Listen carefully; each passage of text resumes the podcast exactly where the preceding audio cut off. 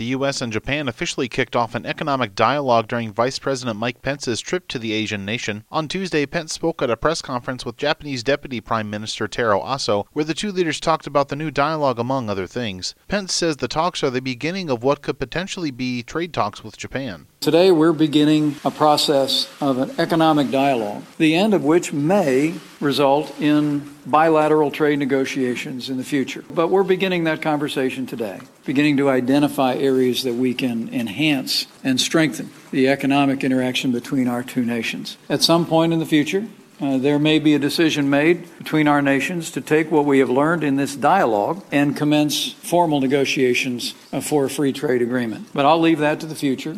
In the aftermath of President Donald Trump's withdrawal from the Trans Pacific Partnership, Pence says talks like this allow for a new bilateral framework.